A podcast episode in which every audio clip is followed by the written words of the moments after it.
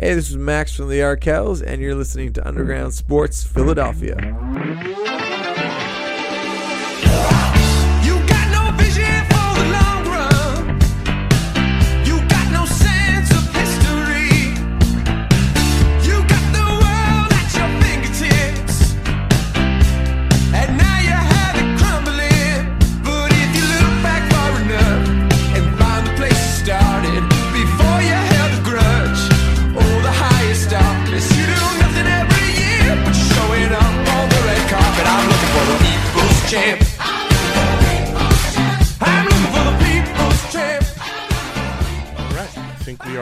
Set. What is going on, everybody? Welcome into episode number 586 of Underground Sports Philadelphia, presented by the City of Vineland. It's KB and Matt coming at you from Underground Studios.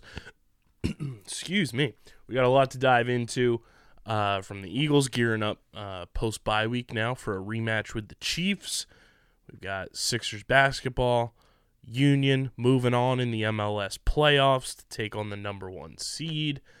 And uh, we've got a new dog in town as the PLL has assigned home cities, and Philadelphia was granted a new lacrosse team. We'll talk some uh, some of that as well. You'll get a deeper dive on the Outside the Box podcast with myself and DJ later this week, but we'll talk some uh, a new team coming to our city. But before we get started, make sure you guys are following us on the socials at Underground PHI on Twitter, Instagram, TikTok, Threads, Facebook.com slash Underground Sports PHI, Twitch.tv slash Underground Sports PHI if you want to watch the show before anybody else does uh, live on Wednesday nights like we are now. Uh, you can follow Matt on Twitter at Matt Castorina. You can follow me at KBIZZL311. Subscribe to the podcast feed on Apple, Spotify, or wherever you get your podcasts. Leave a five star review on Apple and Spotify. It does go a long way for helping us continue to reach new goals and, and continue to grow as a show and as a network. So subscribe wherever you get your audio version of podcasts. And of course, subscribe to the Underground Sports Philadelphia YouTube channel, youtube.com slash at Underground Sports Philadelphia. That's where you get full video episodes of this show twice a week, full video episodes of every podcast on our network, live streams. We did a ton of live streams uh, on Tuesday uh, which was wildly successful on the channel. So shout out to everybody that came out to those. You get clips, shorts, the whole nine yards is on our YouTube channel, youtube.com slash at underground sports Philadelphia. We're at 631 subscribers as of this portion of the episode. Let's try and kick it up. Let's try to get to 650 before Thanksgiving. That would be massive. So go subscribe. Uh, and of course, this show is presented by the City of Vineland, and the City of Vineland Municipal Calendar features city organized, city sponsored, and city affiliated events that are of public interest. The calendar, which is accessible at vinelandcity.org, is a good way for residents and visitors to build awareness, remain engaged with city government, and participate in local events. You can also follow the City of Vineland on social media via their Facebook, Instagram, LinkedIn, and YouTube pages. Through these tools, you can stay connected to the community and get important announcements about programs and services offered by the city. Vineland, New Jersey, where it's always growing season. And big thank you to Security 21 Security Systems and Paul J. Gillespie Incorporated for their continued support of this podcast. What's going on, Matt? I'm living the dream. The Philadelphia 76ers somehow find their way as the number one uh, portion on the docket tonight as they finally get get cooled off uh, somehow by playing on that red hot court last night. Um, but it's brought to you by our merch partners at PHI Apparel Company, best merch partners in the game. Black Friday, Cyber Monday coming up quicker than you would believe next week. Black Friday, uh, and PHI Apparel Company's got you covered from shirts, hoodies. We got some new merch dropping hopefully in time for Black Friday as well. Um, checking in on that tomorrow or today if you guys are listening on audio. Um, so go to phiapparel.co if you want to stand out in the crowd with Eagles, Phillies, Flyers, Sixers, Union, and of course Underground Sports Philadelphia podcast merch from all of our franchises. It's the most effective and direct way to support us and help us continue to grow. Plus, you get to rep the most comfortable merch on the planet. When you get your merch, tag us, tweet at us, we'll repost it. We want to see where you're rocking your merch from. phiapparel.co code underground at checkout gets you 10% off any and all merch orders. That's code underground at phiapparel.co for 10% off your merch. Sixers lose, unfortunately, in an in season tournament game to the Indiana Pacers. They're back at it, though, against the Celtics tonight, uh, but they are still atop the, uh, the NBA in terms of record and performance. And Tyrese Maxey, since the last time we talked, Matt, has taken the NBA world by storm. Yeah, he's uh, definitely been one of the standout stars from the start of the season. We talked about this last week when mentioned just what a strong start to the season it's been for the Sixers. It's been because, in part, of Maxey's leap. Don't know how sustainable some of the shooting is, but I think in general, you know, this is a guy that we've seen improve every season that he's been in the league so far. We talked to a lot. Remember when Ben Simmons was, uh, you know, sitting out for whatever reasons that ended up being. Um, you kind of the difference between mentality in their careers between, you know, Ben Simmons and Maxey and the way that Maxey approaches practice and getting better and improvement. Um, so that's been great. I think it is. It's made the transition from, you know, what we were in the summer to now a lot more smooth, and it's honestly given the Sixers, I think, a lot more flexibility this season, and you know, has opened up some options to them that I don't know were you know available with Maxey being so good because it means that you don't have to go out and necessarily find a true established second star. You could maybe find someone that complements the team better. Or, you know, I, I just think those were those were all things that we weren't considering in August when we were talking about Harden holding out. Didn't know what Embiid's future was going to be like if Harden gets traded, and you know we didn't even know what a Harden deal was going to look like because only the Clippers were interested in. Um, so yeah, Maxey taking this leap has, has taken a lot of pressure off of uh, I think Daryl Morey in the front office. Um, you know, in terms of having like a really narrow bridge to navigate. So yeah, it's been great. Um, he's just he's just a lovely, lovely player, and I'll never forget that Doc Rivers didn't want to play this guy. You know, can't ever uh, can't ever leave that one go. But yeah, it's it's been really good this season from him, and it's it's the kind of leap that we. I don't even know if we really expected him to take this kind of leap. Yeah, I, I think it was it was natural to assume that, like when Ben Simmons was out, uh, that he was gonna improve and you know have the ball in his hands a lot more. And I think too, you know, you have to tip your hat to Harden for that too, because he's been very complimentary of Harden and the way that he approached the game and he learned things from James Harden. And you know, I, th- I think that matters. You know, when you're with someone who you know, whatever your opinion of James Harden, he was a very dominant player of this uh, this last decade in the NBA. So um, you know, a young guard is going to be able to learn a lot of things from James Harden. So uh, Maxey took a lot of those. Thankfully, he took all the positive parts and left the, um, you know, the the professionalism and the work ethic, uh, maybe maybe out there. But yeah, it's it's been great for Maxey so far. and uh, you know tonight is a is one of those early season like big games in terms of tiebreakers you know when we're looking in april and, and getting ready for hopefully you know a playoff run that goes further than the second round uh, that remains to be seen but you know you already have one win in hand over the celtics which is huge um, you get another crack at them tonight and i think you know if you have the opportunity to have uh, a early season two games in hand against the Celtics, you'll take that at any stretch.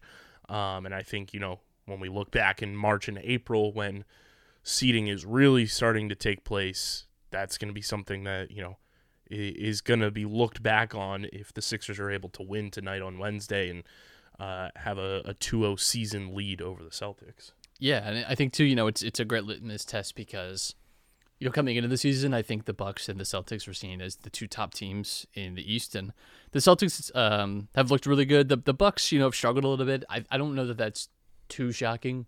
Um, they were a team that I think gave up a lot of that depth and felt like a team that was more postseason oriented rather than uh, a team that's going to necessarily dominate the regular season.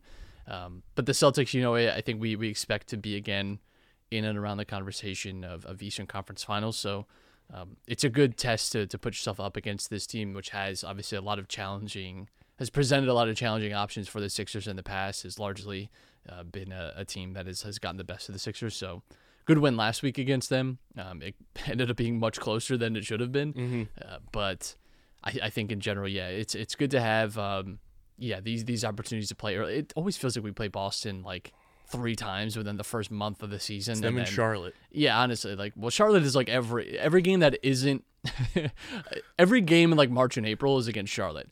Um, but it always feels like we always play Boston like three times within the first month, three weeks of the season, um, always. But yeah, it's it's good to get that test early, and um, I think too, you know, like the East is maybe just a little different than than what we expected it to be, and it, it's early, it's so early in the season that it's it's hard to say um, because you know you're still just barely you know th- like halfway through November at this point, Mhm. but um, you know yeah I- I think again you know the, the Bucks maybe not being as dominant as a regular season team does open up a potential you know one or two seed right you know I, I think you trust that the Celtics with their team probably going to end up as one of those top two seeds. I think it's conceivable that the Sixers could also claim one of those top seeds. You know, uh, the Heat are, are obviously going to be around there. Um, you know, I, I think those those might be the teams we'll get. The Bucks, I think, will will get it together. But, um, you know, it, we already know the Bulls are going to be blowing things up. There's going to be, I think, a little bit of a sweepstakes for some of those castoffs. The Bucks have spent a lot of their their capital, and so, you know, you have to consider that, that they're not going to be contenders. Whereas, you know, other teams in the East, like the Sixers, Celtics, Heat, Hawks, even, um, you know, have some assets that they can move to to further improve. The Bucks are kind of as they are uh, for the most part. Yeah, and I mean, uh, after tonight, can you guess the next time the Sixers play the Celtics, man? I looked at this the other day. I think it's like January. Uh, December first. Yeah. and then I think the final time is uh the end of February. Yeah, it's um, it's weird. it's it's like when it's like in football where it's like the Eagles just like played Washington and like two weeks later was playing Washington. You know, Yeah. it's like it's just so bizarre when that happened. I think they do the same with the Giants too. yeah, near the end this year we go. Uh, It's a lot of times the Giants I've noticed with the Eagles too. Like for whatever reason, they'll play the Giants like week Giants, fifteen. Giants. They'll play like week fifteen and week seventeen against the Giants. Like that's happened a few times over the last few years. Um, so yeah, it's it's the same with the Celtics, but I guess in some ways maybe that's good too. You get the a lot of times you get the pain out of the way early in the year. Um, it's you know the Sixers have been a team over the last few years that have started hot. You know, like the, it's not. Um, they've also had years where they've started cold. it's, there's there's been no uh, no consistency with with this team, but you know we've seen them start off strong to a, a year. Um, we've seen them start out really poorly um, last year because of you know injury and, and, and guys coming back from injury from you know from their offseason stuff that they were working like Embiid and um, you know they, they had a slower start to the season last year, but uh, yeah, it's it's like I, I I do think the mood and the perception of the Sixers is a lot different now than it was even a month ago. Um, you know, and, it helps too that I think the Clippers have struggled, and I think that's sort of given at least the fans has made the fans feel a little more positive. I don't know if that for what the organization does with any of that, um, but yeah, I, I think you know going forward, you know they're going to be again with the with the Bulls potentially moving on from LaVine, Caruso, DeRozan. You're going to hear the Sixers in those conversations, and you're going to hear that throughout this year. And I, again, I think Maxey playing the way he has has changed the nature of those conversations where someone like LaVine felt like a must-have, you know, probably you know coming into the years. Maybe you don't need to have LaVine, and maybe Caruso Right. is your option. You know, like it, it, it gives you options like that. Blue and, Coats legend Alex Caruso. and you- yeah, br- exactly. you know, bring him home. Um, you know, we're reassembling the Hinkie squad to call up Nerlens. Uh, you know, whoever else. What's uh, I I, I saw T.J. McConnell the other night uh, we were playing, and I was like, just bring him back. You know, like let's just let's get the I band. mean, we are together. we are throwing it back to uh, Hinkie era tonight because in your starting lineup for your Philadelphia 76ers, Robert Covington. Yeah, yeah. Where's uh Hollis Thompson? We could use uh, we could use some sharpshooting off the bench. That'd be nice. Where's Um, Ish Smith when you need him? I I think he's still playing. I'm sure. He uh, he, I'm pretty sure he was on the Nuggets last year. I he was he was yeah. So shout out to to Kelly Oubre too. By the way, um, defying death somehow and getting struck by a vehicle. Um, Which then a weird report came out today. I don't know if you've. Seen I did this. see that. Um, it- the headline does the article like no favors because the At headline all. makes it sound like Oubre like made this story up. Yeah. What I think more likely happened is that he was hit by a car and didn't disoriented didn't quite remember like again you know, in new, city. a, a new was in. city for him. Probably didn't remember exactly what street, especially in Center City where you're like crossing over it. It, it the headline makes it sound like this is like a like he was in some other thing and he like lied about being in a, a car accident. I think he just, you know, maybe uh, just gave the wrong intersection at some point. But um, glad he's okay because you know, like when you hear someone getting struck by a vehicle, like yeah, It's terrifying. You're you're more worried about like you're just like your quality of life rather than like you know being available to play. Um, so the fact that he made it out with what seemed like just like fractured ribs and you know Leg not- bruises. yeah, and- like not much. You know, like that seems like kind of like best case scenario in a lot of ways. So glad he's alright. It's a bummer too because he obviously had such a great start to the season, and Mm-hmm. I think he was part of the reason too. Like you know, there's a lot of fans felt really positive about the team. Is he's played well. You know, he's here on like a prove it deal to try and get a longer contract. Cause big vibes guy. yeah, and I I- I think um you know it, it's it's a bummer that uh you know he he gets taken out of action in such a freak kind of thing. You know, like you you don't even expect that to really happen. So obviously hope he gets better. But it sounds like you know with broken ribs, I don't know what the timeline. is. He's gonna be reevaluated in a week. Um, don't know exactly when he'll be back, Mhm. but. Um, he's been a, like a really good contributor so far this season too, you know, and that was that was a signing that everyone could have had a crack at Kelly Oubre. Mhm. You know, like it, that was, you know, that really wasn't like Daryl Morey really thinking outside the box. Is like, well, all right, let's give it a shot, and it's it's worked through you know the first six seven games of the year. He was a top 25 player in terms of production go before the the incident happened. Right.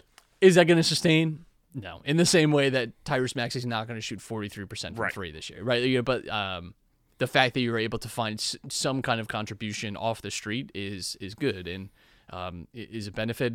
I think it's interesting too because you know obviously the, the Sixers acquire so many you kind of bench pieces through this trade too. Sixers have never really had insane depth. I don't think they have insane depth now, but it's it's certainly one of the deeper Sixers teams that we've had um, in kind of like the Embiid era. For the last five years, it's pretty insane. Yeah, I mean it's you know, and I I do think that that matters too. And you know, you have the the added bonus of Nick Nurse, who when he was hired, you know, it felt like well, this team is going to be good in the regular season, you know, uh, under Nick Nurse, right? Like he's someone that creates buy-in, and you know, we'll see how long that lasts. You know, he's obviously someone that at Toronto, the I think some of that magic and that spark ran out at the end, but for the time that he was good and locked in, the Raptors, despite not having amazing players. And the one time that he had an amazing player, he won a championship. You know, so it's like I think you have to give some credit there. So they've rebuilt a lot of goodwill. I cannot wait to see how they destroy it. Uh, maybe it starts tonight. Um, but yeah, I, I think they've they've turned people around for them. I was gonna ask you. You know, you bring up Nick Nurse. I know it's 10, 10 games into uh, an 82 game season, but your early assessment on how you're feeling about Nick Nurse, because for me, it from a coaching perspective and just what you see, like if you're watching the games, like the last three years, looking at Nick Nurse now feels like we we just punted like quality prime years of so many players' careers. Yeah. Um, turns out off the ball movement is good. Um, Passing, good. passing is is good. Um, yeah, I it, it I think even when you listen to like players talk about Nick Nurse, there's been a noticeable difference in just kind of attitude towards him, and I, I think there was some some jokes made about Doc Rivers and and some of the the lack of rigor in some of the practicing. And um yeah I, I and even from a fan perspective no one didn't like the Doc hire to begin with. Um did I love Nick Nurse from the start? Not necessarily but I think um he's impressed me so far this year. Ultimately I, I think the hardest thing for me buying back in with this team is that it's going to come down to playoffs, right? Like I can enjoy the regular season and, and what they give me, but you know, this team has found a way to burn us time and time again, uh, you know, in, in May. And maybe Nick Nurse could be, you know, a positive force of change there. Um, and I do think he is the type of coach that can like maximize talent. You know, we again we saw that with Toronto a lot, um, and he's definitely like someone that that adjusts in game. It feels like to it feels like this team is is much more responsive. How much of that is just like the team is winning, so automatically you feel better? You know, like Right. if this team was like if we were six and four, Would it feel the same? w- right? You know, what even though you know maybe just a bounce or two goes different or something. You know, like it's just it That's is what it ironic when talking about Nick Nurse. correct. um, yeah, you're welcome. But yeah, I, I, I think he's been good so far, Mm-hmm. and I, I'm willing to give him credit. And um, again, I just I cannot. I He kind of reminds me they, they of ruin this. like 2021. Like obviously it was his first crack at a head coaching job with Sirianni and the Eagles, but like he gives off like that like energy as a coach, if that makes sense. Yeah, definitely. I think there's there's like some he's aspects there. lighthearted and like He didn't have a disastrous first press conference where um, you know people and he feels like easy to root for right. and like you want you're like for so long we were anti Nick Nurse because he was coaching a team that the Sixers would perennially run into in the playoffs and um, you know the heartbreak in 2019 but Nick Nurse now being on the other side of it it it is complete opposite too with how Doc Rivers was where like we hated Doc Rivers with when he was the head coach of the Celtics and he came here and it was just like what are we doing? Nick Nurse feels like a coach that like you can root for and it feels like a lot of the teams in this city have started to kind of find coaches like that that are easy to get behind that are also good at their job. Yeah, definitely. It's yeah, it's a it's a tough balance to strike for sure. Um, Sixers now one and one in the in-season tournament. Their remaining games are on the road, if I'm not mistaken, or do they have a split? Um, It's hard to find. They need like a separate tab for the in season tournament. It's split. Uh, Google, oddly enough, does a decent job in, in An unnamed dedicating it. sports score app yeah. uh, does not do that. Um, So their their next one is on Friday uh, against the Hawks in Atlanta, and then Tuesday the twenty first uh, against the Cavs is the final group stage game. So think they still have a shot at winning the group, if I'm not mistaken. Um, we'll see how that plays out, and there's still the the wild cards from each conference too. But I feel like a lot like it's funny how everyone was like freaking out, like what even is this in season tournament? So, but now it feels like everyone's talking about it, and I feel like that's what the NBA has wanted. yeah, the, people are like. People love to like want change and want like progression and stuff, and then like the moment it happens, get upset. You know, we talked about it with like you know, the three point line. That was the death of basketball. Um, yeah, it's it's fine. Um, I again, only consideration I, I think is to tone down the courts. Um, I was listening. Uh, there was listening to Zach Lowe, and they were talking about like maybe instead of the full court, you just made like the runway the color, so like it's still very obviously like you can tell just by looking at this, but it's not as harsh. or even like the the center court, you know, change. just mute the colors a little bit. I think is like the biggest thing. like having a different logo at center court kind of Yeah. signifies that too. Right. Um, I was also talking to some people about this as well. I think the biggest thing that will help improve the in-season tournament is changing the name from NBA in-season tournament. yeah, having it like named after a player um, would be uh, would be a good thing for I sure. was- I I know was- people have like thrown around like the Kobe Cup, um, something like that. Um, yeah, naming after like I was joking with DJ today, and uh, he brought up Carmelo Anthony. I was like, "That's perfect because Melo's the ultimate regular season player." Yeah. Um I think I unfortunately I think there are some names that would get in ahead of him, but that would spiritually I think that makes sense. Maybe like the uh, the group stage MVP would be uh, the Carmelo Anthony because he was always the the group stage of the Olympics. Yes. He was always this was really good. Yeah, it, it's like a it's a little golden hoodie. You know, I mean, we could we could name the trophy after the banana boat. the, the I you could do that. Um, I think some people, some conspiratorial minded people would take some offense to that. But Um, so yeah, I mean, it's more than likely. I think. I mean, it would be hilarious because he would roll over in his grave if they named it after David Stern. yeah, the, I I think Stern would like this. Chris Paul would not play in a single in-season tournament game if it's named after David Stern. Well, he uh, his teammates did a very good job last night of, of getting uh getting kicked out of of games. So what is it with the Timberwolves and them having just a getting choked out on the court fetish? yeah, it is weird. Um, well, this one I- honestly, like Gobert was like not really. He was just trying to like break something up, and and Draymond just really involved himself. I'm curious to see what uh what suspension he gets from this because it, it feels like public sentiment has really shifted on Draymond Green, Mm-hmm. um, especially like the last year, especially like going back to the Jordan Poole incident, where Yeah. people are just. I think they're kind of over it, you know, and, and over the, the antics, and I, I, I wonder, uh, I wonder where it goes from here. But Pat Bev said on his uh, podcast that came out today, he said nobody likes Rudy anyway. What's weird is like people are rallying around Rudy though, because like his comments have been really funny too. That it's like um, I just saw this one. If if he knew how to how to choke, it could have been way worse. um, was like called him a clown and you know said like uh, you know that you like Steve Kerr who like what is he supposed to do in this situation? Mhm. Honestly, like. Uh, but like kind of defended Draymond. He's like, of course he did, but he also knows he like down he knows the biggest clown he's ever had to coach. You know, like and it's just yeah, I mean, this is just um, I don't know. It's you know we just haven't really seen a lot of that in the NBA in like recent years. I, I think a lot of time like definitely have like some tempers flare and stuff, but I can remember like Jokic pushing Mhm. pushing Morris. Right, like that was a really big and part of it too because Morris was injured after that. But you know, like that was really you don't really have a lot of these like big physical altercations all that much. Um, so it was a little shocking to see that. And then there's another one in the Lakers game too. Like just Yeah.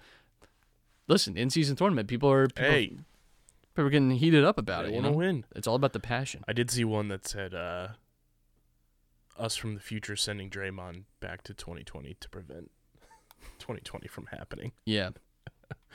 Um, so yeah, we'll see what happens with the Sixers tonight against the Celtics. We'll try to keep tabs on it as tip off is about to get underway uh, at the Wells Fargo Center.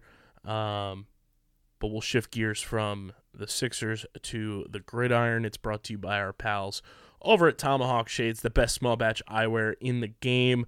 Sunglasses, blue light glasses, you need them to protect your eyes. And some would say you need sunglasses just as much in the winter as you do in the summer because it's bright, the sun's shining. You need to protect your eyes. Go to tomahawkshades.com or download the Tomahawk Shades app in the App Store or Google Play. And uh, when you go to checkout, after you fill up your cart, and I'm sure Dom will be getting ready to uh, look at the, the snow goggles as well. Uh, that should be back pretty soon, if not already. Use promo code USP for 25% off your order at tomahawkshades.com or in the Tomahawk Shades app. That's code USP from our pals at Tomahawk Shades at checkout for 25% off your order.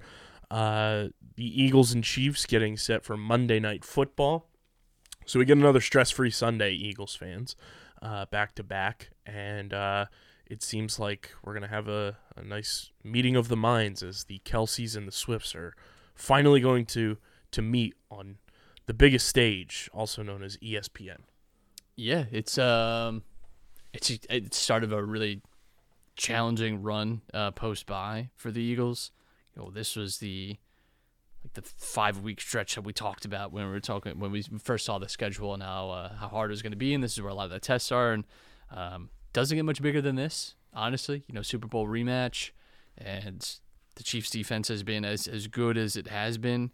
Um, At Arrowhead, at Arrowhead. I, I this is this this could be you know one of the the games of the year for sure, which means it's going to suck. Um, because anytime we get one of these really hyped matchups, uh, it just hasn't turned out well. It's interesting because both of these teams, I think, I wouldn't say the fan bases of both teams are in love with their team. You know, I, I think even Chiefs fans have not been critical of, um, you know, like the the offensive weapons that they have, like outside of Kelce, and even Kelce's not had a great year. Mahomes has not had a great year. You know, um, and I feel like Eagles fans are, are pretty critical of the Eagles' offense at times, and uh, some of the some of the defensive issues that they have. Um, Eagles, yeah, the I, big test against this Chiefs defense, which is really really neutralized teams, and I think it's still gone underrated. I think how good this Chiefs defense has been. Um, they've been a great like playoff defense, like when it's been time to kind of lock in and um, get really particular with schemes. That's that's been their mo. They haven't really been like a great regular season defense, but yeah, it's it's gonna be it's gonna be an interesting matchup. I'm I'm really looking forward to it. Um, and listen, this is like what's fun about being a great team is you get these these big tests, these big national eyes on it. You know that they're like we're going to be here next week talking about some kind of narrative that that comes out of this game.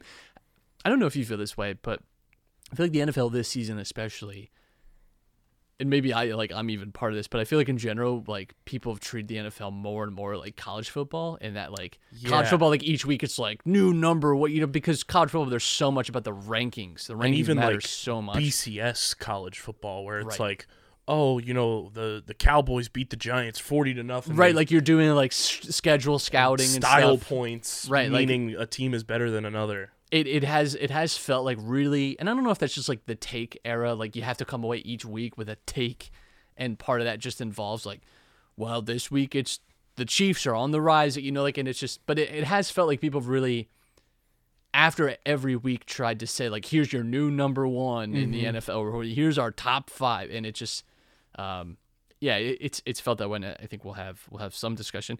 I think in general though you know again these have looked like the two best teams of their respective conferences um especially like most balanced and um it's it's gonna be it's gonna be a fun matchup. And uh listen Eagles I, I think have have the ability to win this game for sure but um you know the, the Chiefs have looked mortal at times this year. And you go back to the only Eagles loss this season against the Jet, and that felt very self-inflicted.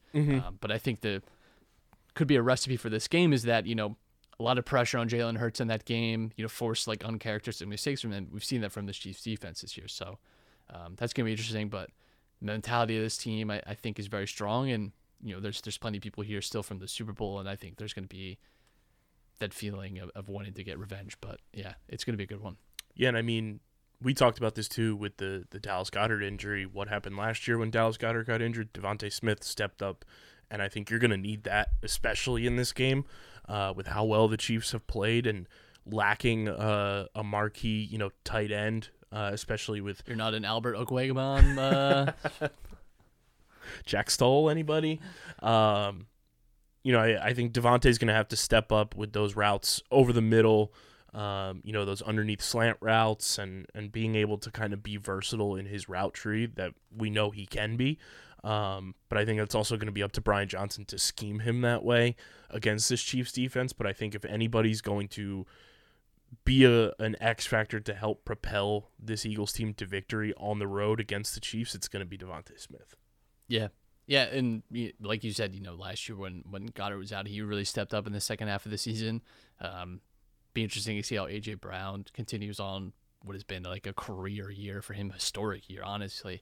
Um, as someone who has AJ Brown in fantasy, I would love to see nothing more than to continue uh, that. But yeah, um, I like I said, I, I just can't wait for this one. Um, it's it's a pretty bad week for NFL matchups too. Like there's not a lot of great games. Um, so it sucks that we have to wait till like Monday night for it. This would this would have been a great like 425 Yes. uh, game, but um, yeah, it's it's it's a good one. And like we said, you know the Eagles after this get even more tests, and um, you get the Bills at home, and that Who knows what that's going to be? well, that's ta- that's taken on like a whole different dimension now. Um, you know, the the Bills losing to the Broncos, and it feels like fired their offensive coordinator. that's no longer just like a big matchup. That's like a must-win game now for the Bills. You know, like the- and they they have you know you talk about hard schedules. They have a, a challenging schedule the rest of their way as well. Um, you know, they have uh, the Jets who always give them problems. Beat them earlier this year.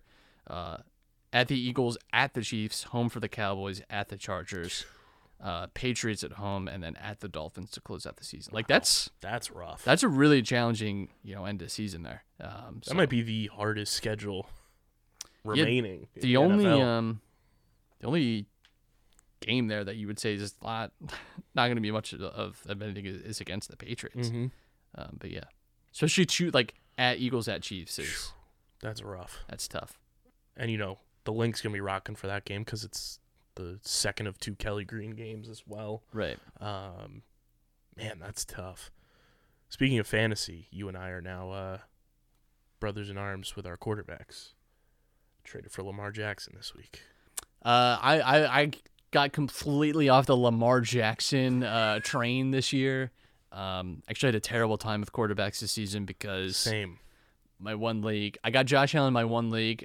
I'm like a total proponent of just go get like a top three quarterback because it makes your life so much simpler. It's it's amazing what just not having to worry. And I I have Josh Allen a ton of places, and it's like 25 points every week. It's just, it's a great feeling. Um, my other league though, I had people to like kept taking quarterbacks like right before I went, and so I ended up with Justin Fields, which was a mixed experience.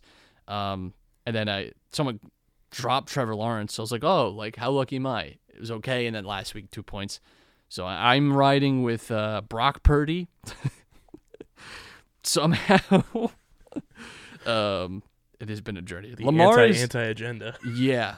Well, it's the Costanza, you know, like you got to trust the op- whatever I'm feeling, trust the opposite. Um, I'm not ready to put full faith back in Fields, but yeah, the Lamar train in general, like in fantasy and in real life, is interesting because the highs are very high. Mm-hmm. Lamar is what I think people think Josh Allen is. You know what I mean? Like Yeah. people talk about Josh Allen like he's real like volatile, up and down. He just throws picks, and that's also because he's a guy that's willing to risk it. Mm-hmm. You know, like it's.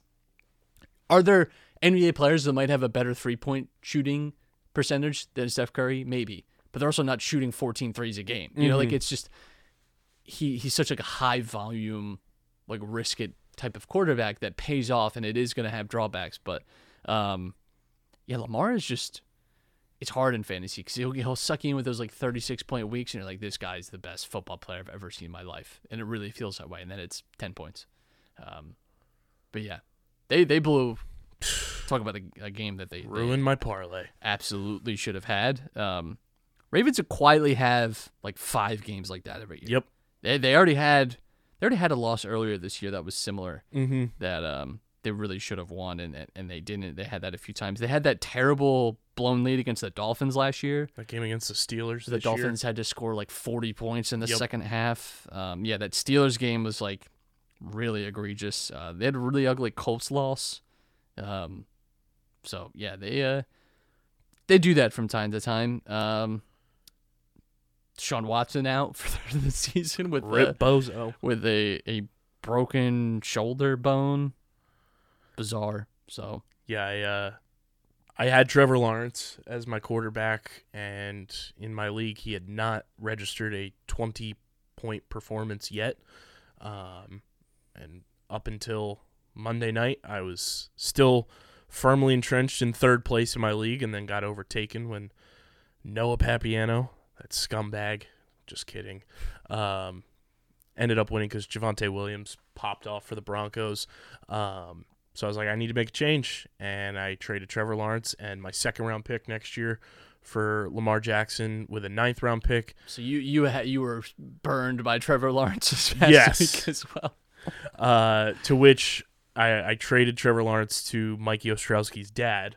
Uh, to which he has since released Trevor Lawrence. So now I am trying to get Trevor Lawrence back as my backup quarterback uh, for a hopeful playoff run uh, behind Lamar. To which it means I only gave up a second round pick. I've been very aggressive in my one league with trades this year. I'm typically not a, a trade person, but um, I traded Achane and uh, Olave for Ekeler. This is when Ekeler was still out on IR. I actually traded this to Dom. Shout out to Dom. Appreciate it, bud. Uh, he had Achane for a week and then he got hurt. So sorry. um, and I just today really pushed the chips all in. I tra- I, I overpaid, but I, I felt like I had to overpay for this player because you're not getting this player without overpaying. I traded Jordan Addison, Raheem Mostert, Rhamondre Stevenson for Stefon Diggs. Um, have what I will say is honestly a pretty unassailable wide receiver core. I got Ja'Marr Chase, AJ Brown, Stefon Diggs, and we play two flex, so I, I'm also able to put like Zay Flowers in there. So I feel okay. You know, I, I think fantasy in general, like you have to be willing to like be super aggressive. Like, did I overpay? Yes, but I'm not getting Stefon Diggs unless I overpay, and I had the depth to do it. Um, and I actually think it's depth is good for like the regular season part of fantasy football, but it doesn't matter. Like, you need the best ten or nine man lineup that you can possibly build in the play. Like, it doesn't matter if you have someone. It's actually worse if someone on your bench goes off in you know week 15, right? Like, you need uh, the the most I like. I know like if I was going against my team, not trying to roster me, but like I would be like shit. That's like there's no um there's no recourse. What I'm trying to do with my running backs. I, I feel like I'm one running back short of like feeling very confident in my team. I have Jahmyr Gibbs, who Dan Campbell finally feels comfortable giving Right. the rock to. Uh, my wide receivers, DeVonta Smith, Davante Adams, hopefully builds more chemistry with Aidan O'Connell and Antonio Pierce. Uh, somewhat knowing how to run an offense. Uh, Just being not McDaniels. I and is- DK Metcalf. So I feel good with my receivers, and then I have Courtland Sutton on my bench if if need be.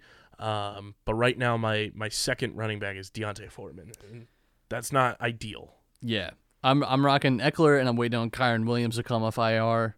Um, it's a little tight. It's a little skin after that. Got Tyjae Spears starting this week. Go Titans, I guess. Uh, Keaton Mitchell, total dart throw. Hope that he turns into something. But yeah, I, I like I said, I I went all in. I just I want to win. I've And I have Kareem Hunt on my bench. I've I've made championships. I've made semifinals over the last few years in leagues, and just like not been able to get it over the line. So this year, I, I want to um, want to get some some some silverware after Yeah, at the end of the season. I'm tired of paying to be in a group chat. Right? You know, like you want to win, and uh, yeah, like think you have to get aggressive. You have to be willing. Like with any trade, I think in fantasy, like everyone wants it to be like. I pulled one over on this, like these idiots. Like you have to be willing, like Mhm. you kind of have to be a little afraid to make the trade. You know, like you kind you kind of like there has to be a feeling of like I'm not I'm not sure that I should have spent what I did for Stefon Diggs, but I also know that like it it could be the different like having like a guy who could be a top five wide receiver is, is important. So got to be willing to you know I think the the benefit of drafting well is it gives you an advantage in that you can then package things and get like real upgrades. You know, and and um, you know, because in the regular season, then when you have more information, it's easier to predict if someone's going to be good for the rest of the season. Injuries are injuries, right? Like you can't predict that stuff. That's always going to be part of fantasy, but be aggressive. Hundred percent. Uh, and you can be aggressive if you go to trophysmack.com slash underground, upgrade your fantasy smack talk as we head into the, the dog days of the NFL season and fantasy football, uh, you know, getting closer and closer to the playoffs. Upgrade your fantasy smack talk for your league with trophies, belts, rings, uh, metal wall art, aka uh, wall smack. Uh, they also have turnover chains. Uh, they got the whole nine yards at trophysmack.com slash underground to upgrade your fantasy smack talk. Um, but yeah, Eagles Chiefs is going to be very, very fun. And we'll see how, you know, the rest of things shake out as uh, the Eagles look to improve to nine and one, hopefully, uh, come the end of Monday Night Football this week. Uh, but Matt, we, we move to the Philadelphia Union.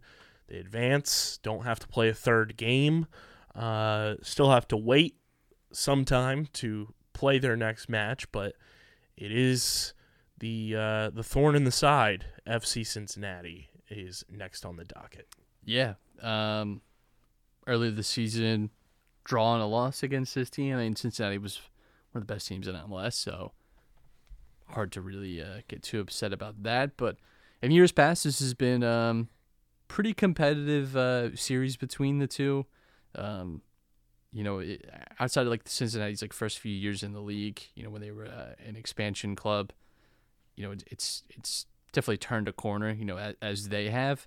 Um, yeah, top seed in the East. You're going on the road. Uh, it's always going to be a challenge. Uh, the last game these two teams played had eight yellow cards and two reds. So you hope to not see that uh, necessarily, but it's a it's a big opportunity for the Union to kind of have destiny in their own hands too. Because if if they win out, you know they have home field advantage. Um, Mhm.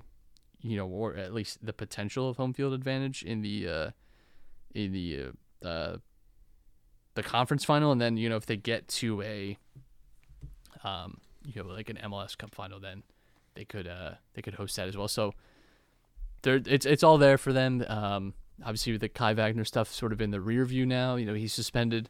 Um, you know you, you did what you had to do in New England and, and get a I don't want to say a comfortable win, but you got a win um, after New England had a a marginal red card. I, I think is fair to say. Um, a little bit harsh, but it is what it is. Um, yeah, it's going to be a good game. We only have to wait another uh, week and a half for it. So The scheduling with the MLS playoffs this year has been, to put it lightly, atrocious. yeah, it's bad. No, nobody seemed to care for it, and I, you know, I, I wonder. Um, part of it is you know Apple TV wanted more games, and that was that was part of the deal, and uh, you know this is in their mind the best way to do that, but um, just has not not been. I, I think a lot of people have been really critical of it, and, and fairly enough, because um, it's really just too long of a layoff. I think, and you know, this is when there's an international break, so you know you have to wait for guys to get. It just, it's, it's it's a little too uh, stretched out. players have also voiced their opinions on it being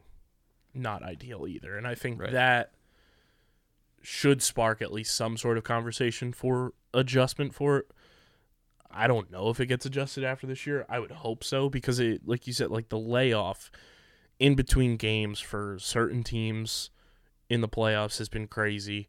The the best of 3 concept was wildly negative uh across the board from everything coming into my like vantage point and from everybody talking about it it was just not an ideal situation and now you know the last time the union played was wednesday november 8th they played last week and now they don't play until saturday november 25th Yeah, it's a, it's just a, a really big layoff, and um, yeah, too, I mean, you have guys coming back from international break as well, and that's always you know a tough thing, especially guys are playing in South America, playing in Europe. You know, it's a long flight, the adjustment. It's just, it, it's. i mean the mls cup being on december 9th is crazy yeah, it's that's it's late in the year. I mean, it's freezing. So, you know, that's the other thing um, for for a lot of the cities. So, um, I don't know. It it's weird because the Union went came into the playoffs with not the the highest vibes. You know, this team is has has like let people down in like the the challenging moments and the final stages of tournaments and and cups. So, um, you know, now they they find themselves in position where none of the pressure is on them really. It doesn't feel like, but it also feels like a, a loss here is sort of feels a little bit like the end of an era because this team is not going to be um, coming back in the same form. Don't even know if necessarily Curtin will be back. Like there's there'll be some lingering questions throughout the offseason for the Union if if it ends uh, the 25th. So hopefully they uh, can put some of those demons against Cincinnati to bed. Because even last year, it felt like it was pulling teeth playing against that team. Yeah, absolutely. They're they're they're not a um, an easy team to play against. Um, so we'll see what happens in two weeks. Um, but shifting gears there, uh, talk to you guys real quick about our official beer partner, Kenwood Beer. Uh, they've been rocking with us for years now, and Kenwood Beer, the official beer of Underground Sports Philadelphia, uh, available in the Philadelphia, Pittsburgh, New Jersey, and Maryland areas. Just 4.1% ABV, 120 calories, just 8 grams of carbs. Go to kenwoodbeer.com, use the Kenny Finder to see who's got Kenwood beer on tap in the Philadelphia, New Jersey, Pittsburgh, Maryland areas, or available in your local liquor stores. Also, tweet at Kenwood Beer, tag them on Instagram, let them know where you want to see Kenwood Beer next. They are trying to get it in as many uh, liquor stores as possible, in as many bars and watering holes as possible as well. Uh, must be 21 or older to do so, and of course, please drink responsibly. We got a new team in town, Matt, as the Premier Lacrosse League, which we cover in depth over at Outside the Box, obviously, uh, has assigned their eight teams to home cities for the first time, and uh, more than likely sharing residence with the Philadelphia Union at Subaru Park will be the Philadelphia Waterdogs. Interesting. Um, so PLL was like it would they would go to cities and have like the tournaments there. They're Which they now- still will be, but now uh, there's like a home. but now there's a home base aspect to it, and the the future plan is to obviously, um, you know, have more teams in the league, be able to host, uh, you know, teams in those cities more often than not. But the tour based model is still working. Uh, so all uh, eight teams will travel, and when they are in a city that has a team, that home city will then play a doubleheader uh, that weekend to kind of you know bring the fans out and have them uh, on display in their home city. Um, so the tour based model is still sticking around, which I think is very smart. Help bring the sport to the people rather than the people to the sport. Um, but the Waterdogs uh, get get Philadelphia, which is exciting to have uh, the team in our backyard. We have a ton of connections uh, with that team. Oddly enough, uh, outside the box did the first ever interview with their head coach Andy Copelan uh, as soon as he got hired. Uh, so he has been a big time supporter of everything we do here at Underground Sports, and we're working to get him on outside the box again. He's a, been a recurring guest and working to get him on this show as well to integrate him with just the the fans of Philadelphia. And the face of the franchise is from Montgomery County, Michael Sowers, and he's got the biggest hoagie mouth accent, and it's amazing. Um, but I know there's a player on this team that you're gonna like, Matt, uh, because his name is Kieran McArdle. He's from New York, and he is a second grade history teacher for his nine to five job. Respect. Um, I do like purple. You know, like purple as a, a team color is uh is interesting. Not many teams get to claim that, so Mm-hmm. um, I do like like purple gray, purple black. I think that's nice. Are is that the same color that they had? I thought they were a different. They were purple. They they changed the dog logo Right. that they once were. It used to be a bulldog with a stick in the mouth.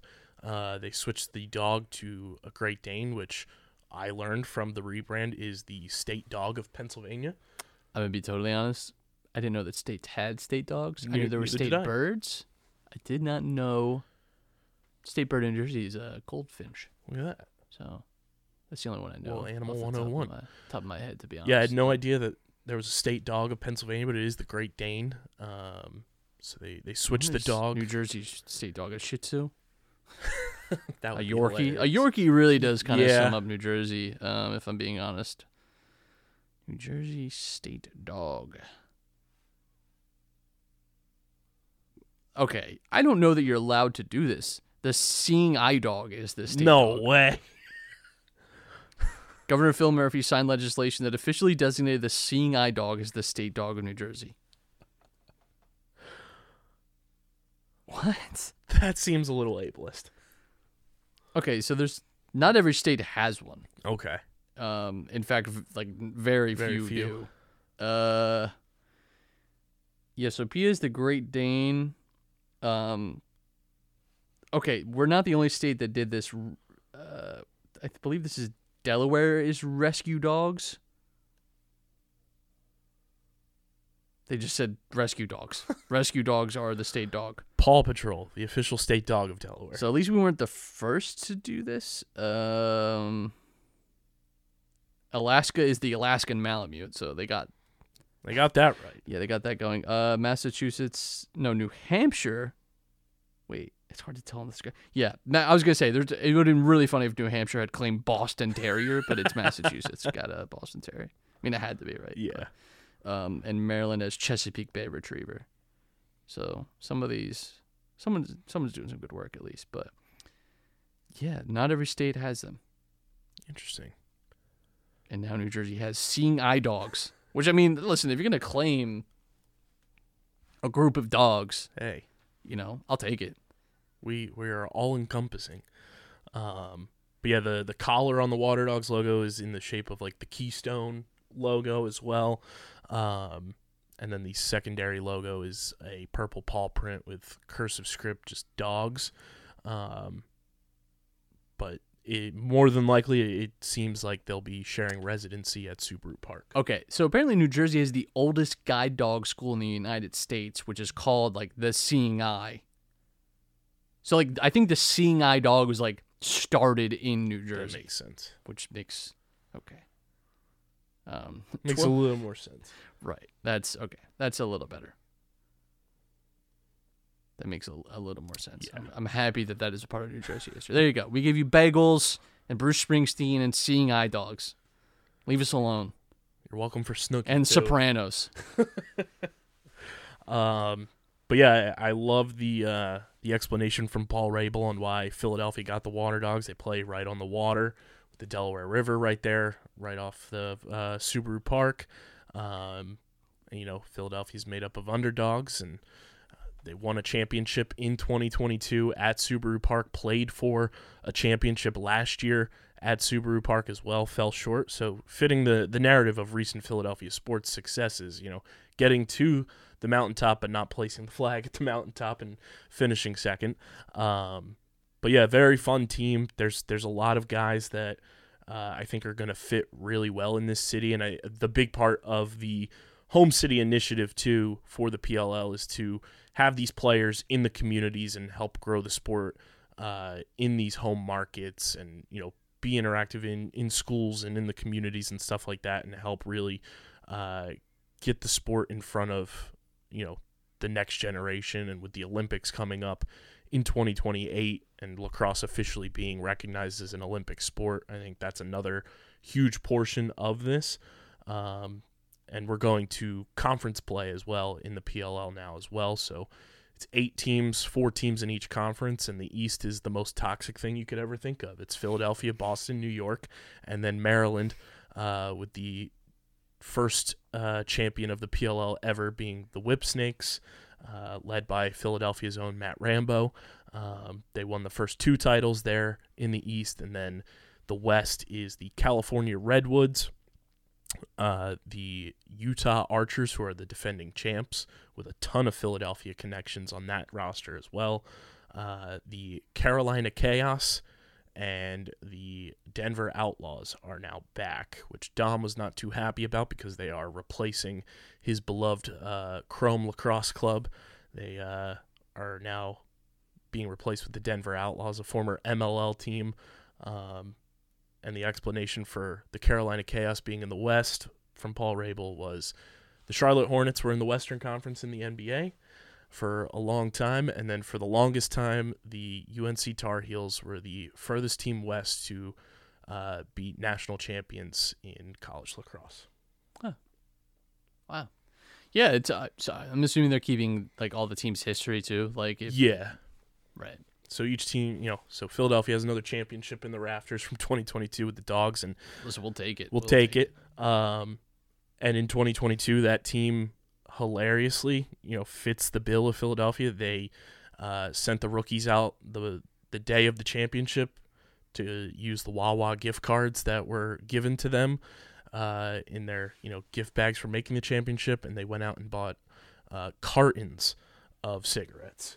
And when they won the championship, they were smoking cigarettes in the locker room, which was just Sometimes you just got to burn a heater. you know? hilarious. Smoking Bernies uh, in the locker room. Um, I'm going to show you one player that I think you're going to say, "Yep, he's a Philadelphia athlete." Um, this is one of DJ's favorite players because he went to the University of Michigan.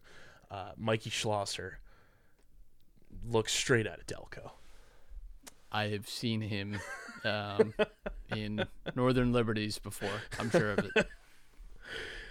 great dude. Uh, he was one of the iconic photos of uh, the cigarettes in the locker room, and the goalie for the Waterdogs is Team Canada's goalie as well, Dillon Ward.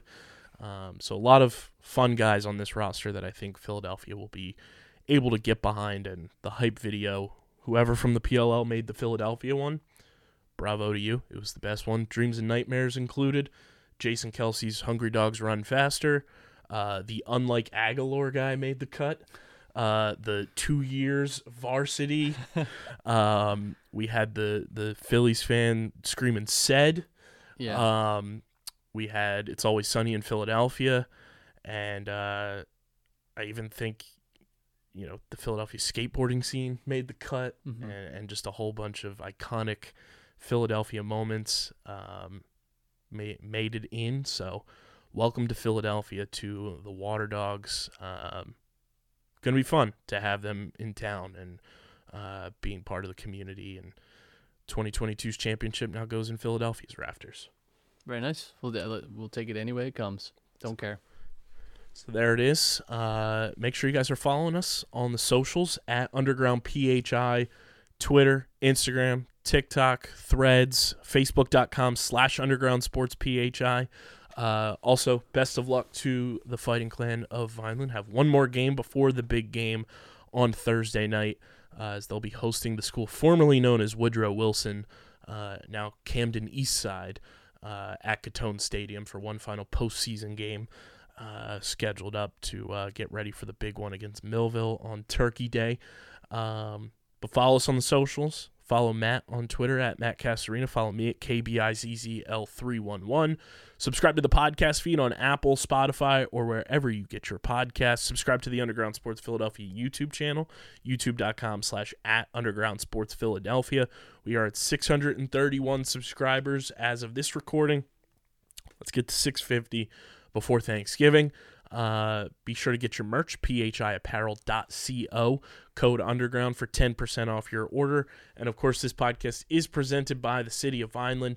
And whether you're a company looking to expand, relocate, or you're a new business startup, selecting the right location is critical to your success. Vineland, New Jersey offers both an affordable business location and an excellent quality of life. The city's economic development department is a one stop source for moving your project through the development and approval process, and their goal is to make this process as smooth as possible and to provide the fastest turnaround times in the region. If you're considering potential locations for your operation, contact the Vineland Economic Development Team at 856 794 4100. That's 856 794 4100. Vineland, New Jersey, where it's always growing season. And big thank you to Security 21 Security Systems and Paul J. Gillespie Incorporated for their continued support of this podcast. It's been episode number 586 of Underground Sports Philadelphia. For Matt, I'm KB. We'll catch you guys uh, on the next one. But until then, we are getting the heck up out of here and we are signing off. Peace. I'm looking for the people's.